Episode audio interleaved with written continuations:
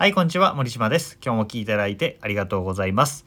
今日はですね、成功者はやっている習慣化の小さなコツというのをお話したいなと思います。えー成功者というのは、まあ、経済的な成功もそうなんですよね。まあ、ビジネスで成功するっていうのもそうなんですけど、例えばダイエットをするとか、えーパートナーを作るモテるだったりとか、えー何かしら自分が望むことを達成している人っていうのは何か一つのことをポンとやって成果が出たっていうよりも日々小さな積み重ね習慣化っていうのをしていって、えー自分が望むものを達成しているわけです。ダイエットとか分かりやすいですよね。毎日の食事そして運動量とか、えーっていうものをちょこちょこ気をつけて、えー一気に1ヶ月で何十キロ痩せるとか何キロ痩せるとかってないわけですよ。まあ、そういうのって水分が抜けてるだけでね、えすぐリバウンドしちゃうので、え結局、え地道に筋肉つけたりとか食事内容を変えたりっていうことをコツコツ続けていくことが大事なわけですよ。でそれがビジネスでも他の仕事でも何でも、え共通なわけです。でその時に多くの人がハマってしまうのは一気に変えようとしてしまったりとか、えー頑張って気合を入れてやって3日坊主、えーもしくは1日坊主で終わってしまうっていうことが多いのでそうならないための方法をお話したいなと思います。えー結論から言ってしまいますね。結論から言ってしまうというのは、え結論から言うと2つです。1つは今日から始める。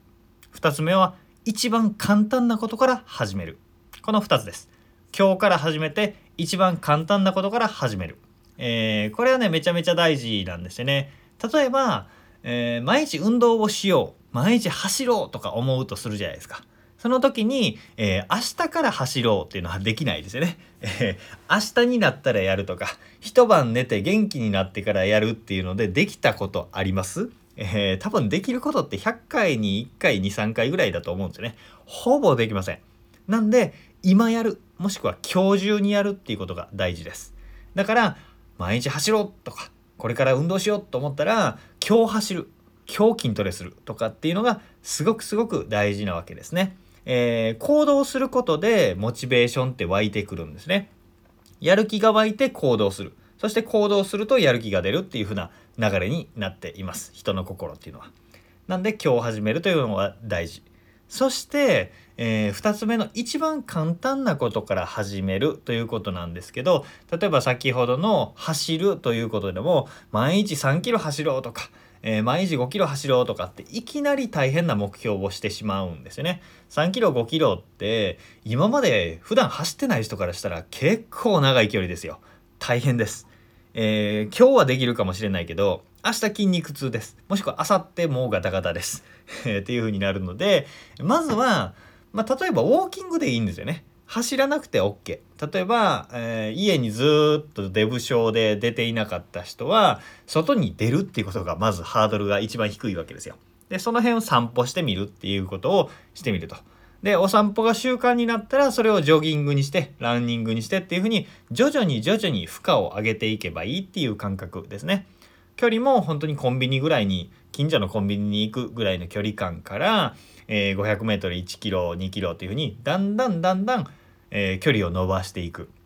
そして負荷を上げていくっていうふうに徐々に徐々に負荷を上げていくレベルを上げていくっていうのが大事です。えー今日から始める一番簡単なことから始めるということですね。僕はビジネススクールをしていてビジネス未経験、えー家庭の主婦だったりとか会社員しかやったことないっていう方に自営業を進める時にまあ情報発信をまず始めるといいですよって話をするんですよ。ブログを書いたり SNS を始めたりっていうことを言うんですよね。でその時に、えーまあブログを書きましょうという時に、えー構想を練って明日から来週から来月から始めますこれダメです今日から始めましょう今日始めないと明日も始めないです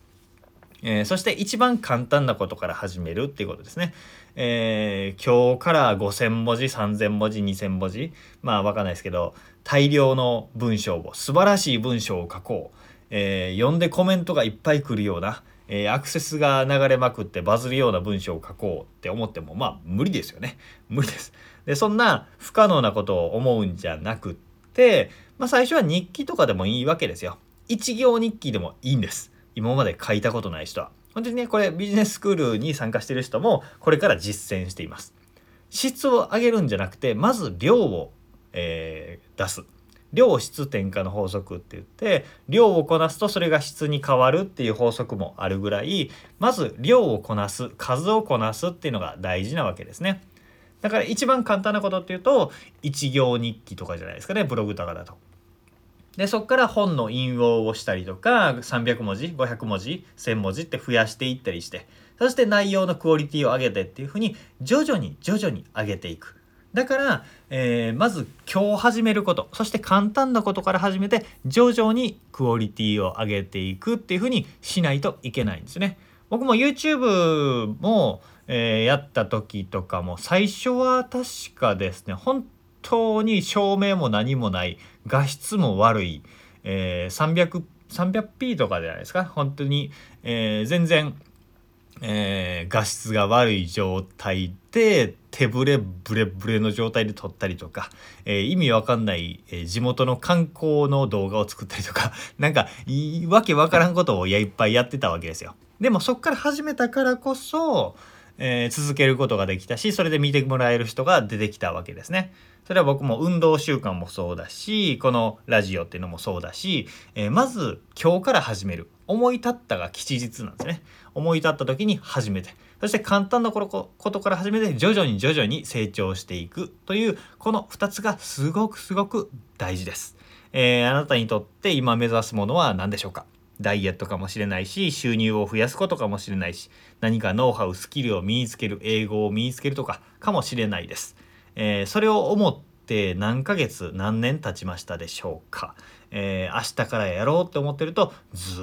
っと先延ばしになってしまいます。そして気合を入れて思い切ってやってやるぞって思うと三日坊主で終わります。なんでまず今日から始めること。この音声を聞いた聞いた今日からまず始めてください。そして簡単なことから始めましょう。明日も明後日も一生続けられるぐらい楽なことから始めて徐々に徐々に負荷を上げていきましょう。そうすると、えー、気づいた時には半年後1年後にはめちゃめちゃ大きな成果になっていきます。なのでね、えー、今日の話を参考にしてみてください。今日は成功者がやっている習慣化の小さなコツ。一つは今日から始めること。もう一つは一番簡単なことから始めることというお話でございました。是非活用してもらえればなと思います。ということで、今日も聞いていただいてありがとうございました。森島でした。それではまた。